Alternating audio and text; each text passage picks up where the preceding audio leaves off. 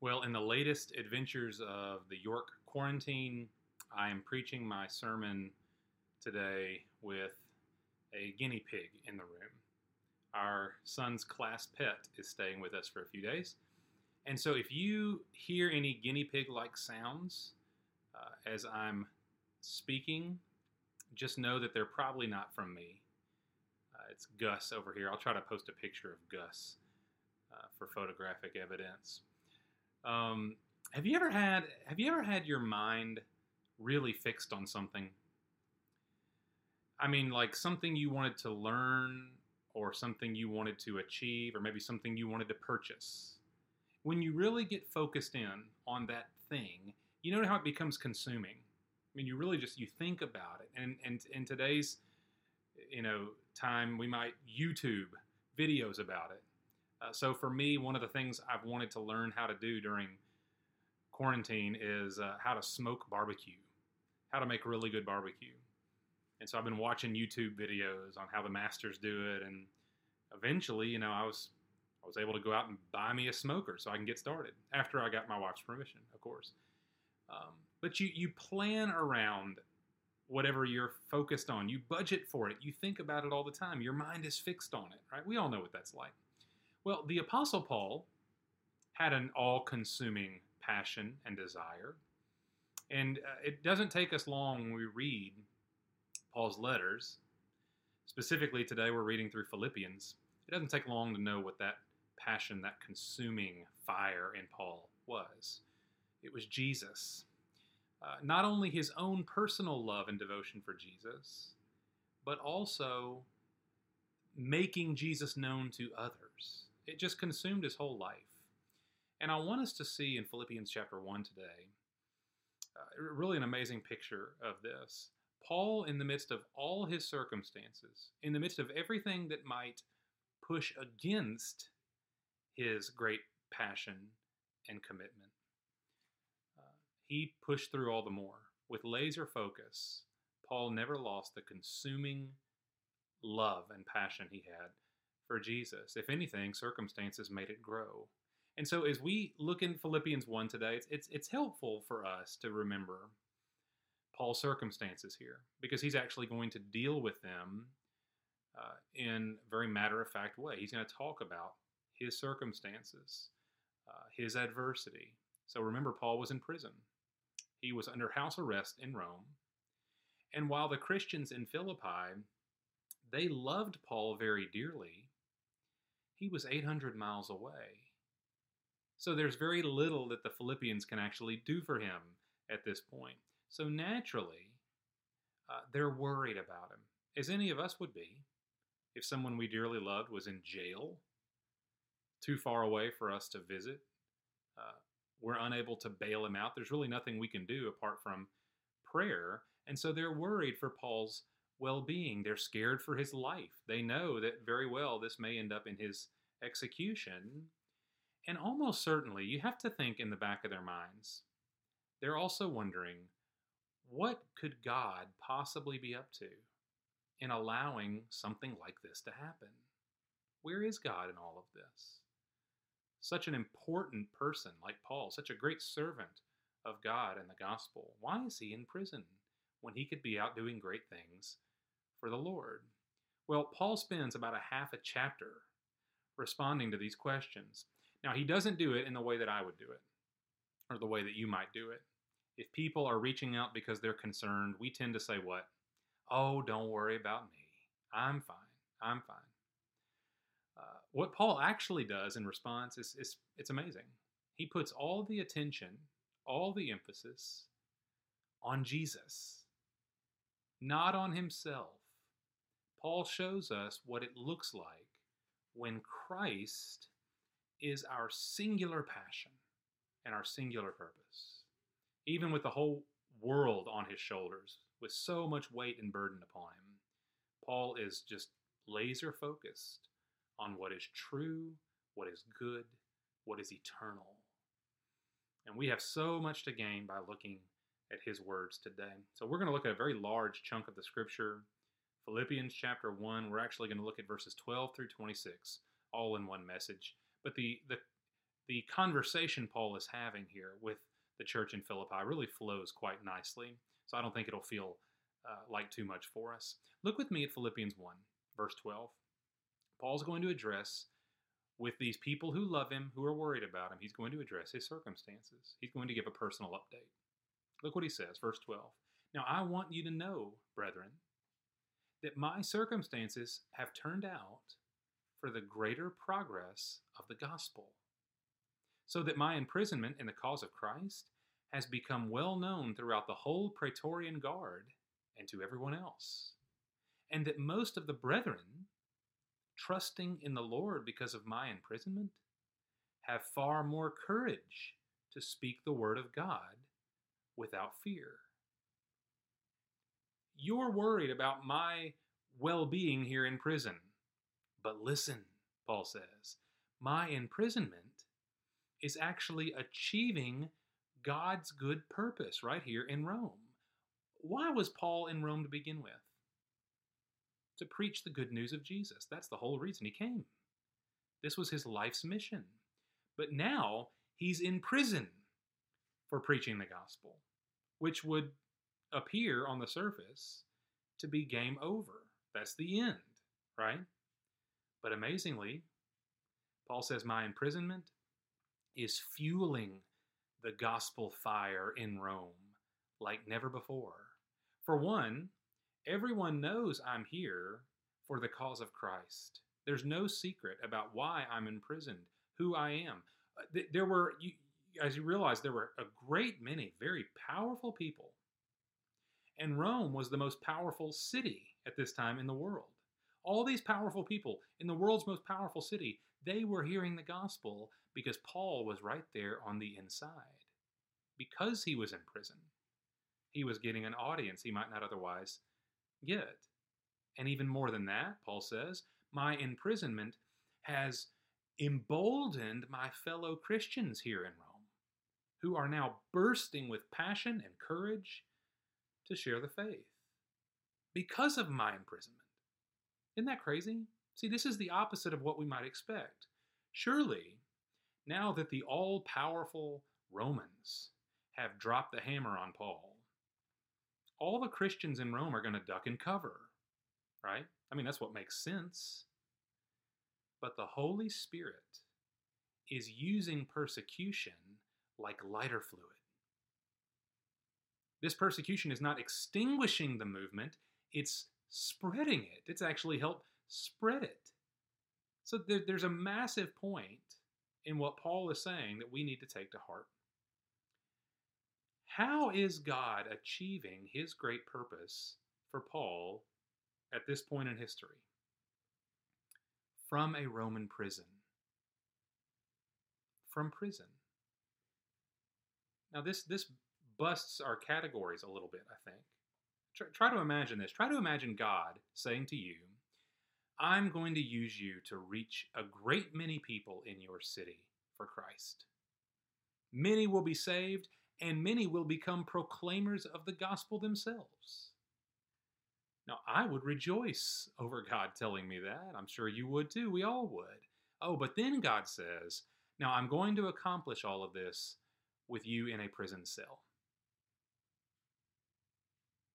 See, I have trouble reconciling those two ideas, those two concepts, don't you? How could Paul being in prison be in any sense a good thing? Well, Paul sees no contradiction. If it means the growth and the spread of the gospel, well, then lock me up. See, this is, this is one of the many examples in the Bible of the fact that God's good purposes are not limited by bad circumstances. And I know that sounds so simple when I say it, but it's endlessly deep to consider. So I'm going to say it again. God's good purposes are never limited by bad circumstances. And this is proof, right? Proof positive in Paul's life. His circumstance was bad. He wouldn't have chosen to go to prison if it were up to him. But now that he's there, he sees the gospel spreading like never before. God is not being limited by Paul's circumstances. And this this scripture is also proof that Paul, in the end, Paul cared more about Jesus. He cared more about other people knowing Jesus than he cared about his own freedom and comfort. We don't assume that Paul was happy to be in prison, but he was rejoicing from prison because of what was happening in and through and around him still. His freedom, his comfort was not his top priority. It was the gospel, and it was people coming to faith in Christ.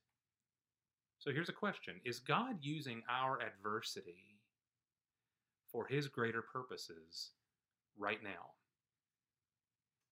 Is he? That's not really up to us to decide if God is or if he isn't. He most certainly is doing good things all around us, within us, through us, in spite of us. God does great things. But do we see it as Paul did? Do we see our adversity as opportunity for God to accomplish his great work? Well, Paul saw it that way, and Paul actually goes one step beyond what we just saw. Look at verse 15. This is honestly a, a difficult scripture here, and you'll see why pretty easily. He's talking about the brothers, the fellow Christians, who are boldly sharing the gospel in the midst of Paul's imprisonment. Look at verse 15, though. Some, to be sure, are preaching Christ even from envy and strife, but some also from goodwill. The latter do it out of love, knowing that I'm appointed for the defense of the gospel. The former proclaim Christ out of selfish ambition rather than from pure motives, thinking to cause me distress in my imprisonment. What then? Only that in every way, whether in pretense or in truth, Christ is proclaimed. And in this I rejoice. Some of the guys in Rome who were out spreading the gospel actually saw Paul as their rival. Perhaps they thought they were smarter than him, or, they had a, a more precise, correct view of certain issues than Paul did. Or maybe they were just envious of his ministry and his success. Well, whatever it was, Paul says they were preaching Jesus with mixed motives. They were doing it freely out in the open while Paul was in prison, and they were doing it almost as if to thumb their nose at him. Look at us and look at you as they preach the gospel. Now, isn't that terrible? This scripture has always bothered me. I mean, I remember the first time I read it, it really bothered me. It makes me mad. And what part of what made me mad about this scripture is Paul's own attitude. Shouldn't Paul be mad? But he's not. He says, even for those who preach with mixed motives, as long as they're preaching Jesus, I rejoice. See, Paul was not at all concerned with his reputation or with rivalries. Was it ideal? Was it, was it an ideal situation that these guys were out preaching with those kinds of motives in their heart? No. But as long as people are hearing the gospel, Paul says, I'm going to rejoice. How in the world does this man sitting in prison not allow all these things to get to him? I mean, not not just the fact that he was in prison, that's bad enough. But now he's got people going around, uh, you know, dragging him through the mud, demeaning his ministry while they get to preach the gospel freely. Is that fair? How does Paul not allow this to bother him? Well, here's how. He tells us in what comes next. This is one of the key scriptures as, in, as we understand the identity of the Apostle Paul. At the very end of verse 18, Paul says, Yes, and I will rejoice. For I know that this will turn out for my deliverance through your prayers and the provision of the Spirit of Christ, according to my earnest expectation and hope that I will not be put to shame in anything, but that with all boldness, Christ will, even now, as always, be exalted in my body, whether by life or by death.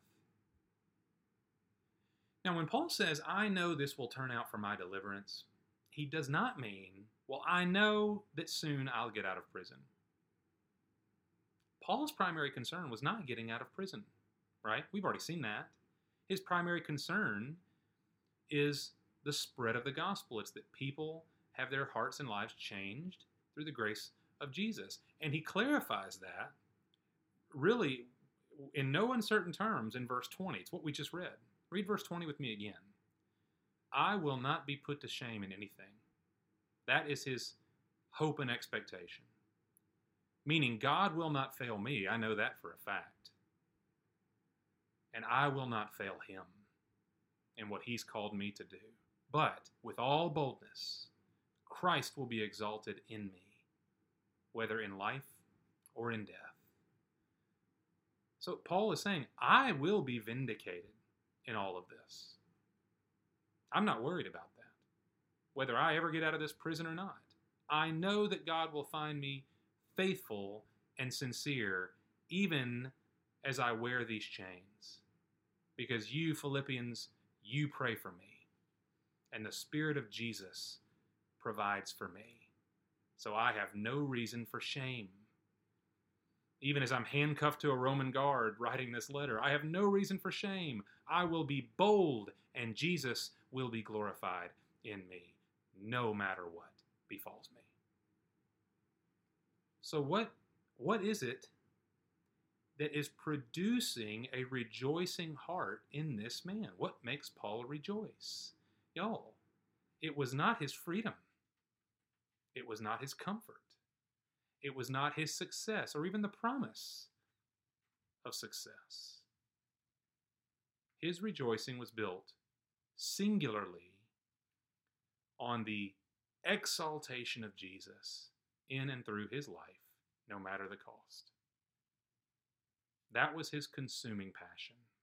Yeah, we, we made a big deal about this last week, about the fact that Paul almost never prays for better circumstances, not for himself and not for the church.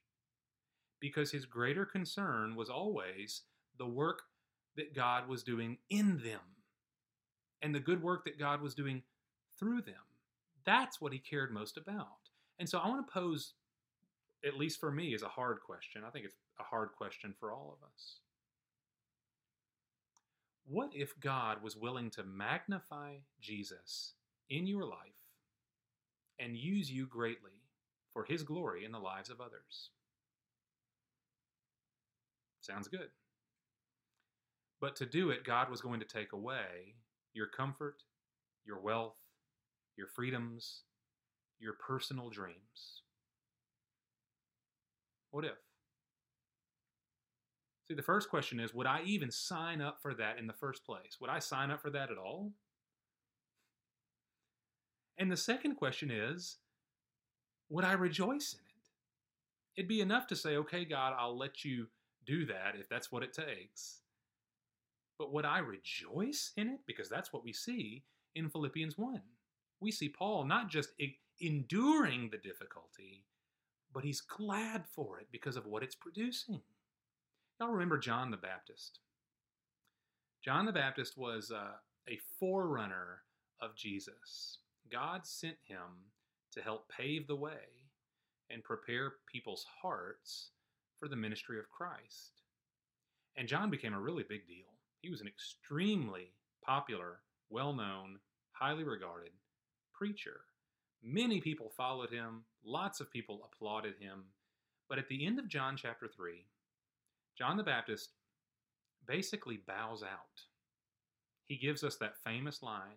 He says, Jesus must increase, but I must decrease. John knew that his success in ministry was entirely for the sake of magnifying Jesus and not magnifying himself. That's why John says, My joy is now full. So let him increase and let me decrease. This was not a losing effort on the part of John the Baptist. He wasn't mad about it. He was happy for Jesus to take center stage and for John to fade into the background. And y'all, Paul is the same way. Paul is going to tell us in no uncertain terms in Philippians chapter 3 I've lost a great many worldly things. Paul says, I've lost all things, but I consider them rubbish because I have gained Christ. What I've lost is of no concern to me because of what I've gained in its place. I've gained Christ, the all surpassing joy and treasure of my life. Y'all, we don't stumble into that way of thinking. We don't wake up one morning and flip a switch, and suddenly that's the condition of our heart.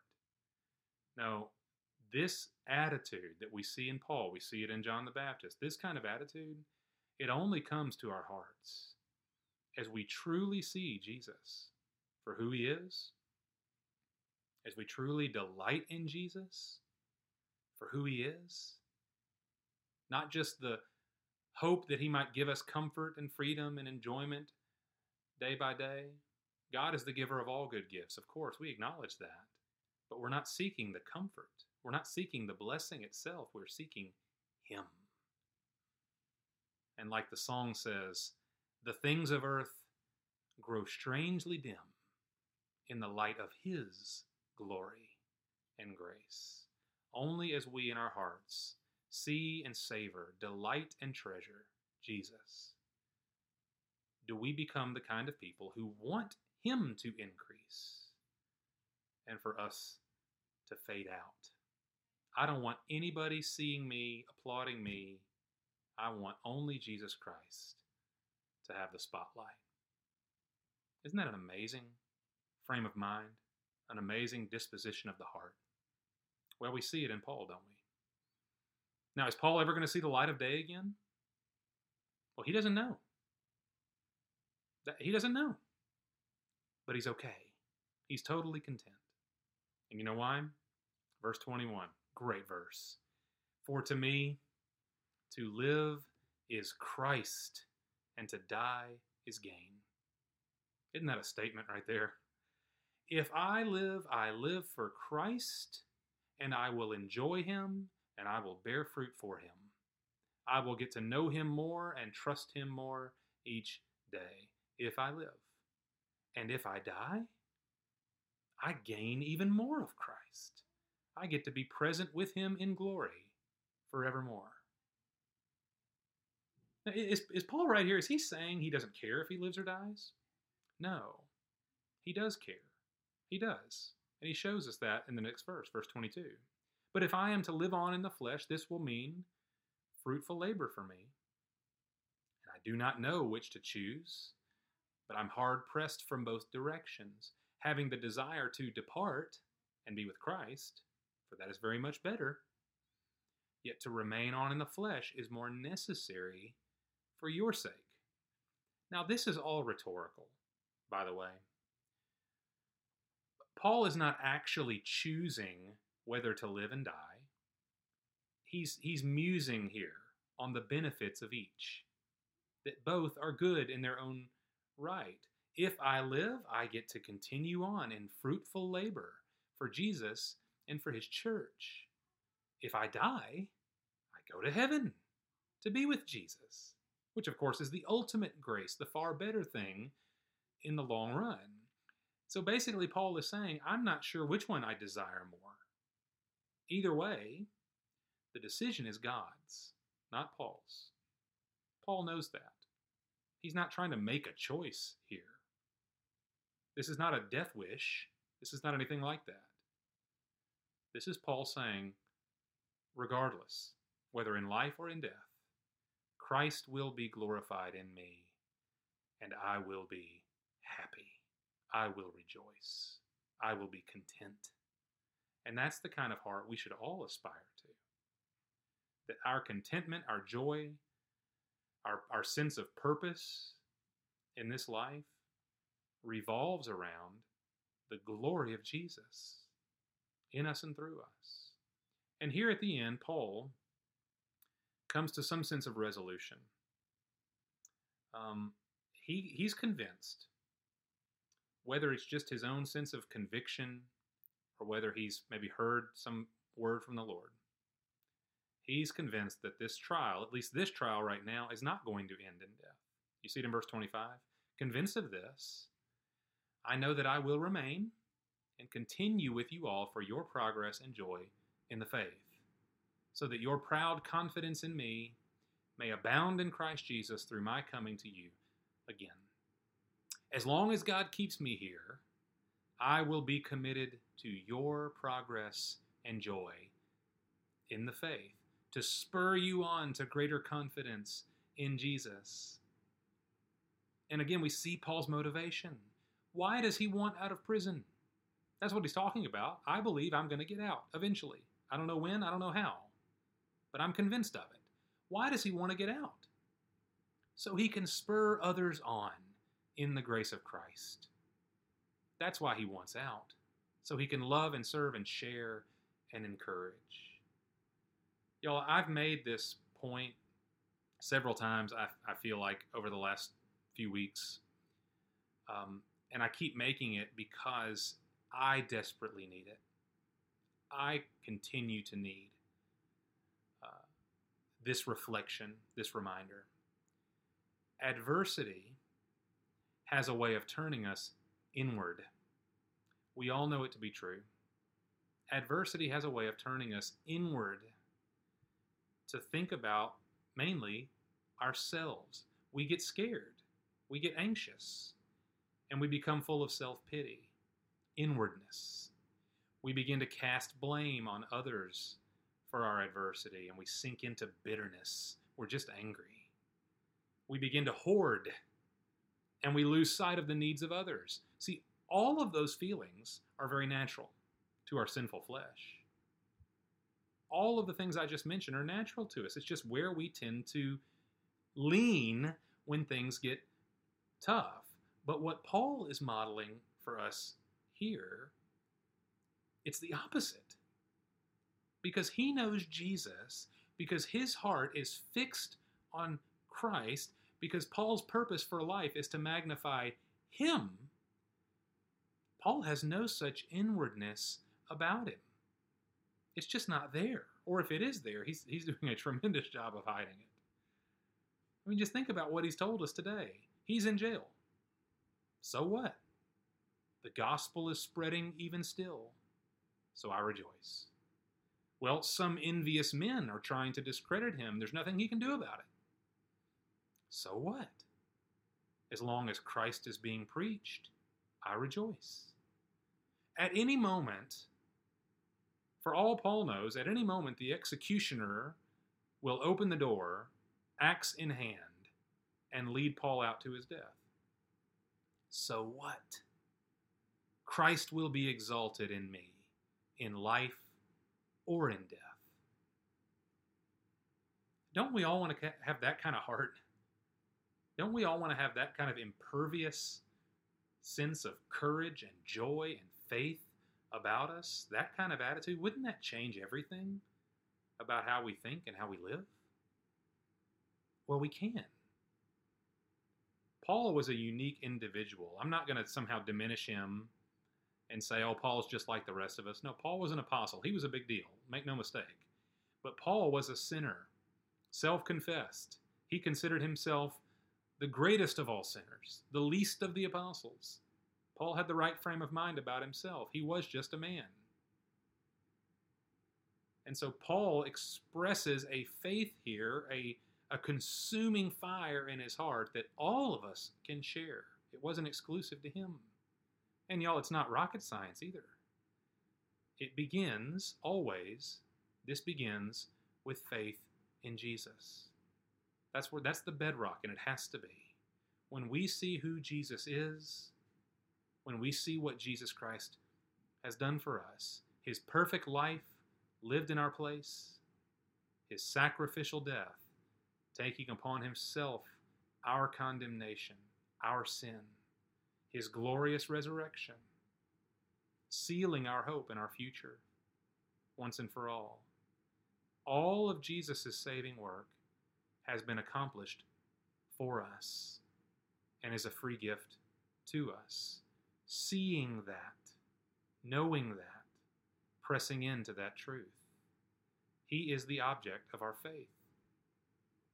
And now, having trusted Him, we get to live our lives knowing Him, praising Him, walking with Him. We get to abide in Jesus, and therefore we get to bear fruit for Him and for His glory. We get to live lives that actually make a, an eternally significant impact because we know Christ. We get to be his disciples, as we also call ourselves his brothers and sisters. He has brought himself that close to us and has drawn us near. So if we follow Jesus by faith, we come more and more to see this that there is no greater treasure than Christ. There is no greater ambition for our lives. There's no greater affection for our hearts. And day by day, if we by faith walk with him, we will become more and more like Paul. And you know, even better than that, we become more and more like Jesus himself. That's what Paul was aiming for. Paul was not trying to be the best version of himself. Paul says, and we'll see it in a few weeks, I press on to lay hold of that for which Christ has laid hold of me. He wanted Jesus to the full. To know him by faith and to spend his life walking with him. We can be, truly, we can be so consumed with love for Jesus that we're able to see through every circumstance into his glory, just as Paul did. And this is a glory that, that we don't have to earn or live up to. This is a glory that He gives us. Remember this anchor verse. We looked at it, I guess, two weeks ago now, from early on in Philippians 1. Paul says, I am confident of this very thing that God, who began a good work in you, will perfect it until the day of Christ Jesus. Jesus himself is graciously living in us and through us, and he will be magnified, whether in life or in death. In all things, we may live for him. We can be like Paul. No matter the circumstance, no matter the adversity, we can rejoice, provided that God is doing his great work in us and through us. And Paul certainly believed that even on his worst day, God certainly was. He was right there doing his wonderful, divine, otherworldly good work. May God give us hearts to trust him today for all he's doing. Not just for our forgiveness and salvation, but also to trust that God will birth in us a growing desire for nothing less than that Christ would be magnified in us. Would that our hearts burn like that, like Paul's did, a consuming fire. I want nothing less than for Christ to be magnified in me, whether in life or in death, no matter what. Let's pray for that together. Father, it is a it's a joy to read a scripture like this, to get insight into a man who was walking through something none of us would ever choose ever. None of us, if we're honest, none of us would sit in a prison cell in this moment and think this is a good thing. God is God is doing a greater work right now with me here than perhaps he'd be doing with me on the outside. I, I say maybe there are some watching me right now more noble minded than me. I know my own heart. I view circumstances uh, too, as too heavy, too important, too defining. It's hard for me to see, Lord, how you're doing good things through bad times. And so, Lord, I want I want my heart to be made more and more like Paul, who rejoiced that, Lord, you were achieving your good and perfect will even while he was locked up from the outside world. Father, thank you that we're that our adversity is not a limitation to you. Thank you, Lord, that even at our very at our most difficult times that lord the great work you can do in us and through us is is it's just not it's not bound up by circumstance and so father give us a heart to see that and to rejoice in that that even right now as we face our own adversities we may rejoice that you lord are achieving great things in us and through us and Lord, give us the kind of passion to see it through. That, Lord, whatever you desire to do in our lives, even if it's exceedingly difficult, that we would sign up without reservation.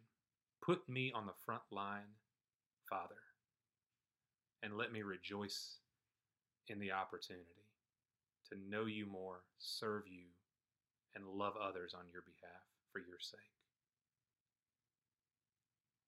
Father, let this be for us a consuming passion, not a side project, but something that we pursue with all our hearts because you pursued us with all of yours. Thank you that by faith in Jesus Christ, we are given sonship. We are your children. Father, let us give all our, our love and devotion to you in return. We ask it in Christ's precious name today.